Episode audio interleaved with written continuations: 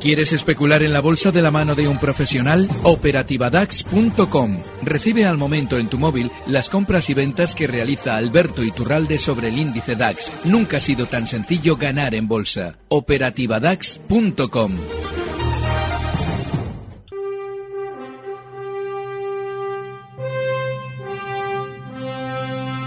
Tardes de Radio y Bolsa con Laura Blanco.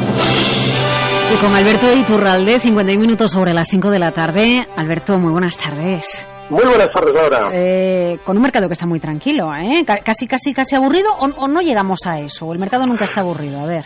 Bueno, eh, cuando el gato no está, los ratones hacen fiesta. Normalmente cuando Estados Unidos cierra aquí estamos más tranquilos, pero sí es cierto que eh, España en concreto está todavía mucho más. Y es que, nada, tenemos un movimiento lateral que ha durado el último año y claro, a la hora de, eh, en teoría, hacer subidas, las hacemos de solamente 100 puntos para acabar la sesión recortando, que es lo que ha sucedido hoy. Así es que, bueno, pues mira, hay, hay, valores concretos que están muy bien, pero desgraciadamente nuestro IBEX no nos da ninguna opción. Así es que siempre, lo que solemos decir siempre, siempre que seleccionemos esos valores que están, eh, bueno, sacando la cabeza, como por ejemplo Prosegur, que hoy ha marcado nuevos máximos históricos y seguramente lo está haciendo para un tramito más a la alza, se puede estar. En lo demás probablemente haya que estar al margen. Eh, ¿Estar al margen o estar en otros mercados? O, o, en Prosegur, que, a ver, ya que ha citado el caso de este título, que eh, ¿estamos a tiempo de hacer cosas aquí o no? A ver, eh, Prosegur, un segundito, eh, porque enseguida la saco. Siempre sacan ustedes los títulos, ¿no? Con, con el gráfico ahora la estoy sacando yo. A ver, ¿la tenemos en 540? Eso es, 5.46 concretamente cierra hoy. Y seguramente esa ruptura al alza hay que recordar que los máximos están, los anteriores, están en julio, marcados en la zona 5.42, pero hoy se ha desarrollado Prosegur toda la sesión por encima de esa zona 5.42, ha llegado a marcar hasta 5.51. Seguramente lo que indica es que va a continuar durante estas semanas al alza hasta los 5,90, donde está su siguiente zona de parada. Así es que, bueno, pues siempre que tengamos valores así, independientemente de que nuestro índice esté más aburrido, podemos estar en el mercado. Ya. Eh, bueno, les recuerdo que Alberto Iturralde eh, participa con todos ustedes hasta las seis y cuarto de la tarde aproximadamente. Nos acompaña desde, desde Días de Bolsa y es un placer tenerla aquí, eh, bueno, pues todos los lunes. Habitualmente le escuchamos los viernes. La semana pasada hablamos con usted más de lo habitual. También hablamos el miércoles porque era el día de la salida a bolsa de, de AENA. Una, una AENA que, que fíjese cómo está, eh, Alberto, porque, porque suma y sigue. ¿Cuántos días vamos a necesitar de cotización de, de AENA en el mercado?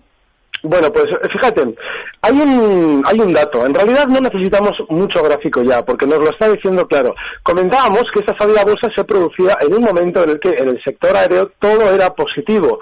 Normalmente cuando alguien saca un título a bolsa, durante un tiempo se, bueno, eh, se suele desarrollar eh, eh, un, bueno, una temporada en la que distribuyen títulos, porque una salida a bolsa no es más que la venta que unos particulares realizan de títulos de bolsa a la generalidad del público y a partir de ahí lo normal es que vengan recortes. Ahora está desarrollando ese movimiento. Hay un valor además que ha salido en los últimos eh, meses y que ha sido muy característico de lo que estamos comentando. Por ejemplo, eDreams era un valor que, no teniendo tanto que ver con ese sector, pero sí eh, saliendo a bolsa en un momento muy positivo del mercado, estuvo durante, bueno, unas semanas lateral y sobre todo dando la sensación alcista para, una vez que habían redondeado todo el negocio de vender la compañía, descender. Bueno, ahora no va a ser seguramente, bueno, eh, ni de lejos, una, una, un, un desplome tan significativo, pero sí es normal que una vez que hayan terminado ese trabajo el título tienda a descender.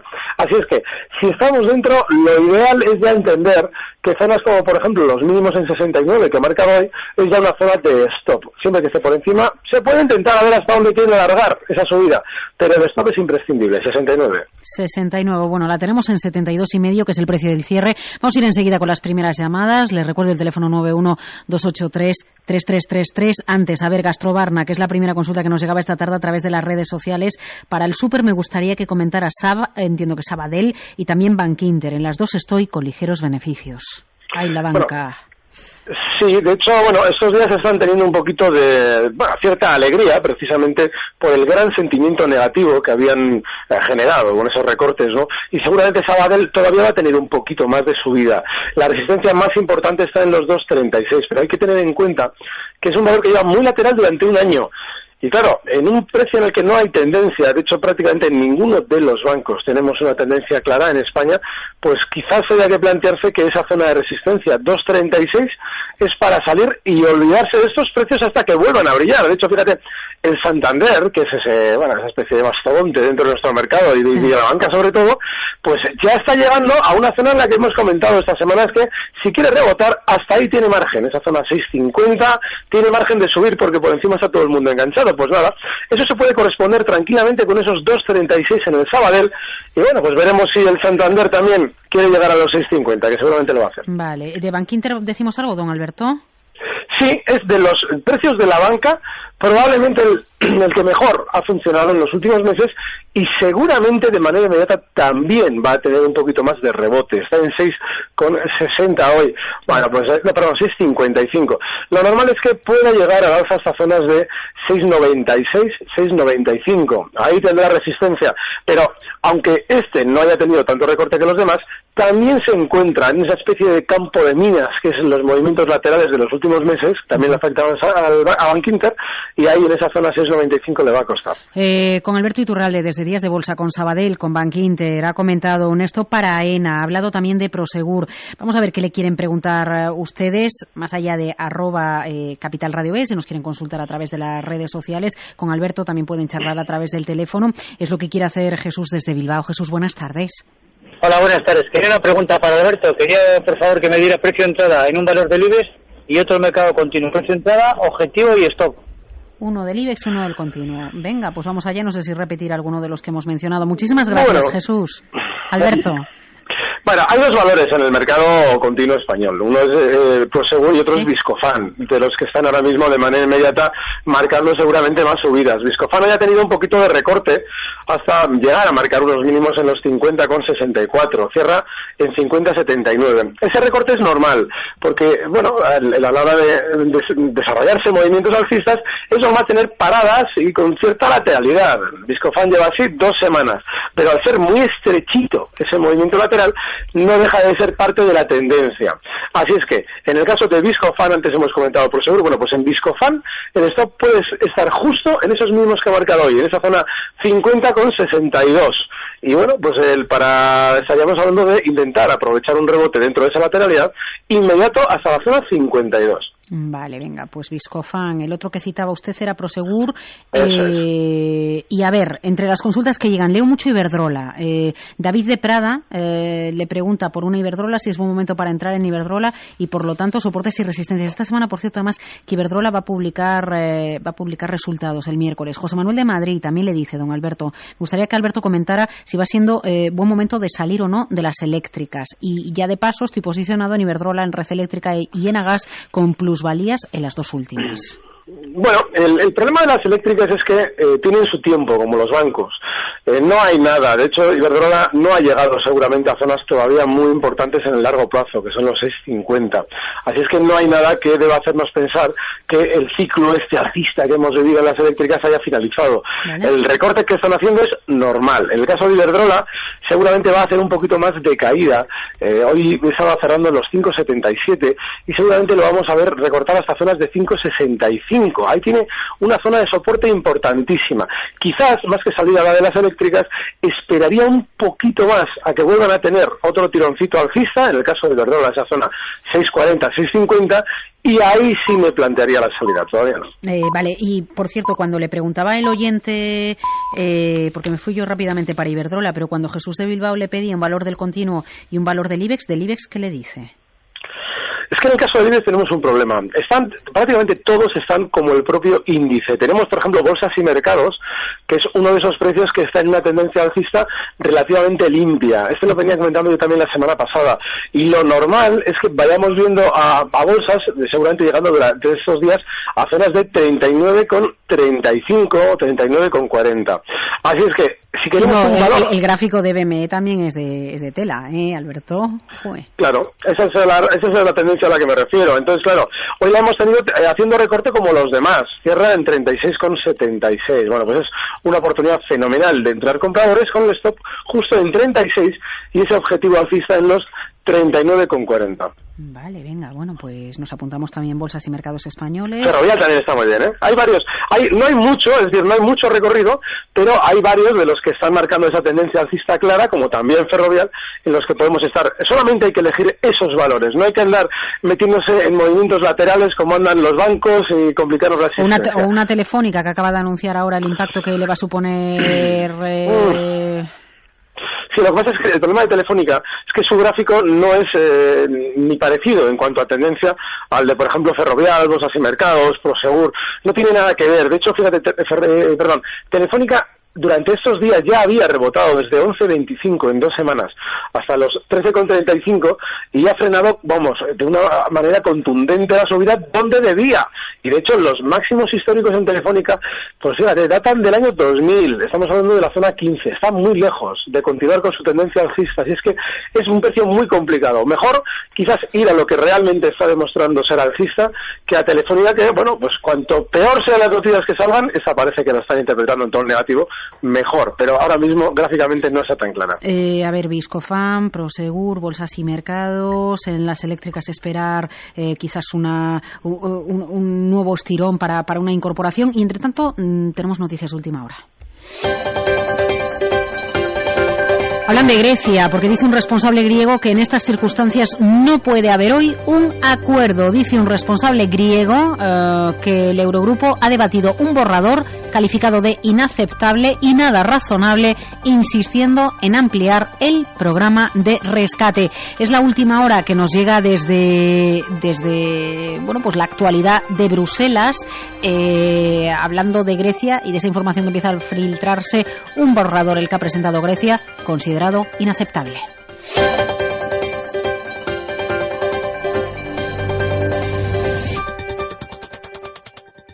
Seguimos con Días de Bolsa con don Alberto Iturralde. Alberto, muchas gracias eh, por dedicarnos sus minutos en la tarde del lunes. Eh. No, muchísimas gracias a vosotros. Y fíjate que está fenomenal que se produzca esa noticia que acabas de dar en este momento porque el DAX está reaccionando en lo que sería el contado. Si es que lo tuviéramos ahora abierto, estaría recortando desde el cierre a las cinco y media en 10.923 hasta los 10.876. Ese es un 0,5% de caída fuera de mercado de cotización de continuo. Eso lo que nos viene a decir seguramente es que mañana en la apertura eh, nos encontraremos con el DAX abajo, seguramente zonas de 10.800, y es una fenomenal oportunidad de compra, porque como van a de compra, ¿sí? Porque como nos van a, de alguna manera, a eh, generar ese sentimiento negativo, ahora hay que entender que hay dos partes negociando, Grecia y la, bueno, pues lógicamente Banco Central Europeo, esa troika famosa.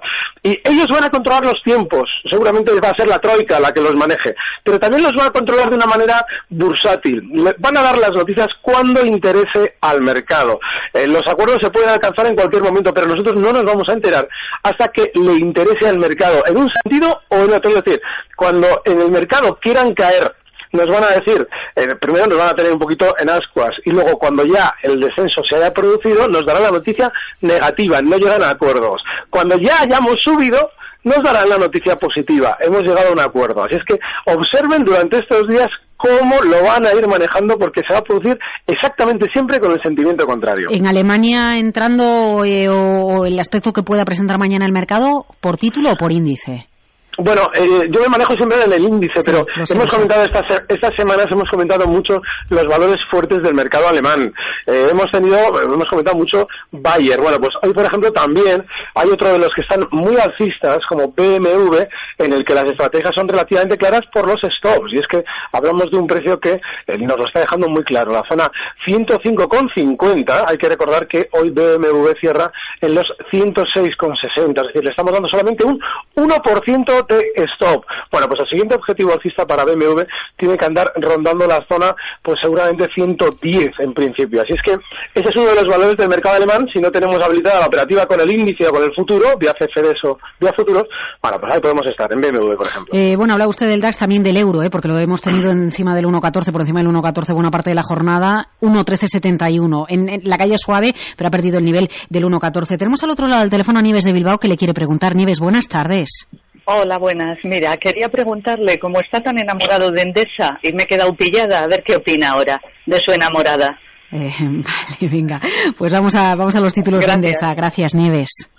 Pues que en, en esa yo hace un par de semanas ya rompimos nuestro idilio y lo comentaba así precisamente porque, sí, porque realmente... No tenga usted idilios con valores, que eso no se debe hacer. Es lo peor que existe. Por eso, por eso, por eso. Por eso, fíjate, Laura, que la, hace ya semana y pico comentaba, ¿no? Que ya que empezaban a flojear, había que esperar a que hicieran los recortes que ellas querían hacer.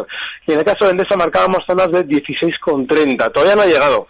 Así es que seguramente tenemos que plantearnos, bueno, pues que hay que estar ya o por lo menos temporalmente fuera, y cuando alcancen esas zonas de soporte, esas zonas 16.30, 16.15 en el caso de Endesa, sí nos podemos plantear entradas. Si estamos dentro, bueno, pues esa zona 16.15 puede ser nuestro stock.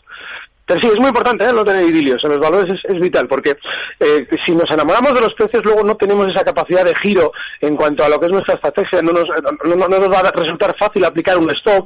Es decir, hay que estar siempre al margen de los enamoramientos con valores. Efectivamente. Y fíjese, ya llega un correo preguntando por Saeta, que hoy ha debutado en Bolsa, es Marta, y dice, ¿qué opina del estreno de Saeta allí? Le he comprado esta mañana 10.50 y ahora cierra en 10. Y nada que ver con AENA. Y claro, digo, joder, ¿cómo estará Marta? Vaya día habrá pasado, vaya lunes. Sí, pero hay que recordar que todos los valores salen a bolsa en momentos buenos y salen a bolsa porque alguien está vendiendo algo. En el tema de AENA hay una cosa muy importante y es que todo el mundo dice, no, no, es que esta empresa era del gobierno. Ojo, antes de salir a bolsa se privatiza una parte, lógicamente el gobierno se queda con otra, y esa parte que se privatiza en, eh, manos de unas entidades es la que esas entidades van a sacar a bolsa y las que van a ganar con esa salida a bolsa son esas entidades privadas. Eso significa que una salida a bolsa no es más que una venta masiva de títulos. No tiene nada que ver ni con ir al mercado a financiarse, ni cosas que a veces se escuchan que, que en absoluto tienen que ver con la bolsa, que la bolsa es especulación pura y dura. Bueno, pues nada, una salida a más y seguramente, como hemos tenido durante estos días, a nivel global, un sentimiento positivo del mercado, pues eh, lo que quieran es tirar el, la goma, es decir, lo que quieran de alguna manera aguantar eh, sin terminar de desplomarse, pero ya por lo que veo en este andan un poquito más flojos. Sí, efectivamente, de Inditex podemos decir algo y también IAG, a ver, dos títulos por los que le está preguntando Luis Auquillo. Luis Auquillo concretamente pregunta por IAG.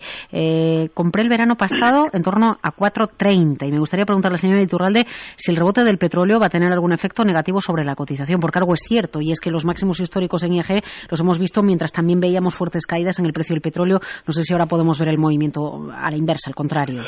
El, problema que tenemos con el precio del petróleo es que eh, eh, sí es cierto que coinciden en determinados momentos, pero también es cierto que habíamos tenido a un petróleo descendiendo una auténtica barbaridad mientras IAG no subía. Es decir, no podemos correlacionarlo de una manera exacta.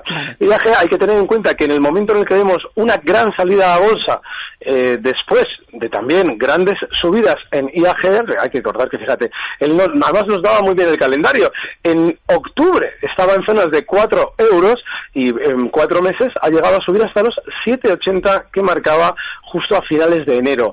Bueno, pues eso lo que viene a decir es que probablemente si se une a que una gran compañía del sector sale a bolsa, pues habrán aprovechado en AENA el gran momento de las eh, compañías aéreas porque saben que seguramente les va a tocar recortar en breve. Yo personalmente en el caso de IAG ya colocaría stops y ojo, relativamente cercanos para que no me pillase esa eh, eventual caída si se va a producir, que yo así lo creo. El stop tiene que estar en 7,5 35. Y, no, y más que nada con las plusvalías que acumula, ¿no? Porque son importantes, a cuatro y pico, compradas a cuatro y pico. Mm, sí y no, es decir, eh, cuando hay una tendencia que es clara, eh, a veces no importa o, mm, bueno, no debemos ser en ese sentido tímidos. Y bueno, pues si estamos funcionando bien, el valor está en tendencia, aunque tengamos muchos beneficios, no tenemos por qué cerrar esa posición siempre y cuando esa tendencia nos demuestre seguir teniendo esa buena salud. Por ahora es así, pero en el momento en el que vemos que ya todo ese sector se está convirtiendo en un maravilloso sentimiento positivo sobre las compañías aéreas, debemos desconfiar. De ahí lo de ceñir un poquito más el stop. Pero sí, hay que tener, que tener paciencia también con las tendencias. enseguida vamos a conectar con nuestro corresponsal en Bruselas, Alexandre Mato, tras esas filtraciones e informaciones que apuntaban a que se rechaza el eh, borrador, que no se puede eh, aceptar ampliar el, rescate. Grecia ha rechazado el borrador que, presenta el Eurogrupo. Eh, pero antes un par de consultas más para Alberto. tenemos al otro lado del teléfono a Manuel. Buenas tardes, Manuel. Hola, buenas tardes. Dígale, Alberto. A ver, yo, quería consultarle a ver qué le parecería que la compré a 6.11, donde tengo que poner esto para las pérdidas, y después también sobre Coavit. Eh, el, primer título, discúlpeme, ¿cuál era? Día a día. Ah, día, perdone, no había entendido. Y después sobre Coavit, a ver qué le parece también. Porque compré a 11.50 y, y estoy pillado aquí y no sé si vender o cómo está. ¿En Coavit a qué precio compró, perdón? A 11.50. 11.50. Es un valor que ahora está cotizando en 0,084. Sí. Ajá, vale. Muy bien. Pues el caso de Día, por ejemplo, eh, si tenemos en cuenta que la mayor colocación de títulos se ha producido por, eh, encima de 6,40, ya superaba durante estos días también una zona en la que había muchos enganchados, por encima de 6. Es el gran movimiento lateral que ha realizado Día entre septiembre de 2013 y este último pasado mes, mes de septiembre de 2014. Bueno, pues a partir de 6,40 lo normal es que vaya ya empezando a desacelerar las subidas. Yo colocaría un último stop justo en los 6,20, que es su soporte más inmediato, y si, bueno, me cierra por debajo, me plantearía esa salida precisamente. El caso de Coavit, bueno, estamos hablando de una pérdida desde 11 euros hasta 0,084. Claro, yo para entrar desde luego no, no, no entraría en ese valor porque lo lógico es que sí, después de haber tenido también durante los últimos meses mucha caída, el rebote que está haciendo pueda continuar un poquito más. Seguramente hasta zonas de 0,093, 0,095 pero el su, su, sugerir yo el asumir una pérdida desde 11 hasta 0,084 que cierra hoy, pues yo no lo sé tanto. Es decir, no sé hasta qué punto decirle si comprar o vender, porque eso es una decisión muy personal, pero cuando se acumula una pérdida de más del 99%, ahí es cada uno. Pero sí, seguramente hasta 0,093 va a llegar. Eh, una, una, un asunto más, Alberto. Hoy había un informe, se publicaba un informe de Henderson que nos hablaba de eh, los dividendos que aporta cada mercado. España es el país, eh, el cuarto país que más dividendos paga. en 2014, 27.350 millones de euros. El primero es Francia, 49.000 millones. El segundo, Alemania, prácticamente 33.000 millones de euros en las empresas, en las empresas cotizadas. Esto es, este dinero, este ajuste de dividendo, lo tenemos que tener en cuenta cuando miramos a los gráficos. ¿Usted lo hace, no lo hace? Hay algunos analistas que pasan por estos micrófonos y hay quien dice que lo hace, hay quien dice que no, hay quien nos recuerda, bueno, es que el DAX es un índice que ajusta automáticamente el pago de dividendo. Eh, ¿Qué se debe hacer? Porque son cifras espectaculares, claro, es que eh, 27.350 millones de euros en dividendos, wow, ¿eh? Sí, de todas formas, ojo, el dividendo no nos dan nada, ¿eh? simplemente nos están haciendo líquido algo que ya era nuestro. Y sí, hay que ajustar los gráficos. El, el gráfico en el momento en el que han quitado o han partido parte de la, del capital social o han repartido en los, eh, en, en, en, los accionistas, lo que tenemos que hacer es ajustar de nuevo esa proporción. El problema es que España, siendo el cuarto país, fíjate, estamos hablando del índice y ves que es mucho más pequeño que los demás que citabas, mm. con lo cual proporcionalmente estaríamos hablando en España del país que más dividendos en esa proporción está dando con respecto a los demás de Europa. Ojo, ¿eh? en DAX es inmensamente más grande que el IBEX y sin embargo no da muchos más dividendos que nosotros. De manera que, bueno, el dividendo no deja de ser esa especie de engaño que se le pone sobre la mesa al pequeño inversor para que de alguna manera piensa que le están dando algo que no le están dando. Y efectivamente sí hay que ajustarlo. Eh, a ver, las últimas consultas, queda un minutito que han entrado a través de arroba capital radio B. Yo leo y usted decide. Sergi, modifique su stop loss de Avertis de 17,20 a 16,80. No vendí y rebotando. ¿Y ahora qué? ¿Sigue usted apostando por la paciencia? Minuto 70, le pregunta, ¿sigue pensando en cortos tras el cierre de hoy? ¿Hasta dónde va a llegar este rebote? Mm, y Roberto preguntaba por Inditex, sí que se le había dicho antes, al final no comentamos el caso de Inditex. Eh, bueno, pues usted el comentario para acabar, que, que el caso, Alberto. El caso de Avertis, la paciencia la tiene que tener cada especulador porque es un valor de tendencia alcista en el largo plazo y eso es muy importante. Si entramos en ese precio, el andar un poquito pendientes al día, hombre, no tiene demasiado, demasiado sentido. Así es que no, no alteraría los, los, stop, los stop loss. El último que hemos comentado, zona de soporte, está justo en los 16,70. Así es que esa zona, bueno, pues es todavía lejana, pero es un valor de largo plazo. El caso de Inditex, bueno, sigue con su tendencia alcista, pero hay que tener en cuenta un detalle y es que el último estiro al alza lo ha realizado de una manera tremendamente rápida, desde 24 hasta 27. Eso significa que no nos debería extrañar que quisiera de alguna manera, antes de continuar alcista, también en el largo plazo lo es, antes de continuar al alza, no debería extrañar un recorte hasta la zona 24, donde comenzó su rebote. Así es que, ojo, es un precio en el que si estamos, ese stop tiene que estar ahora mismo inexcusablemente los 25,80. Así es que es otro valor que está alcista, pero ojo, de manera inmediata seguramente pueda tener un recortito. ¿Cómo cunden las tardes con usted? Es una maravilla, ¿eh? Cualquier día nos enamoramos, ¿eh, don Alberto? A ver, le vamos a dedicar para, de, para despedir este tiempo de consultorio un tema de The Clash. Should stay or should I go? Nos lo proponía Alexander Alexandre Mato cuando conectábamos con él en Bruselas, cuatro y cuarto de la tarde. Dos horas después parece que no hay acuerdo con Grecia. Con esta música le despedimos, don Alberto, que es un placer tenerle aquí. El próximo viernes le volvemos a escuchar con Sandra Torrecillas y con Luis Vicente Muñoz. Muchas gracias. Sin falta, muchas gracias. Un abrazo. Recibe al momento las operaciones de Alberto Iturralde vía SMS en tu móvil. Operativa DAX.com.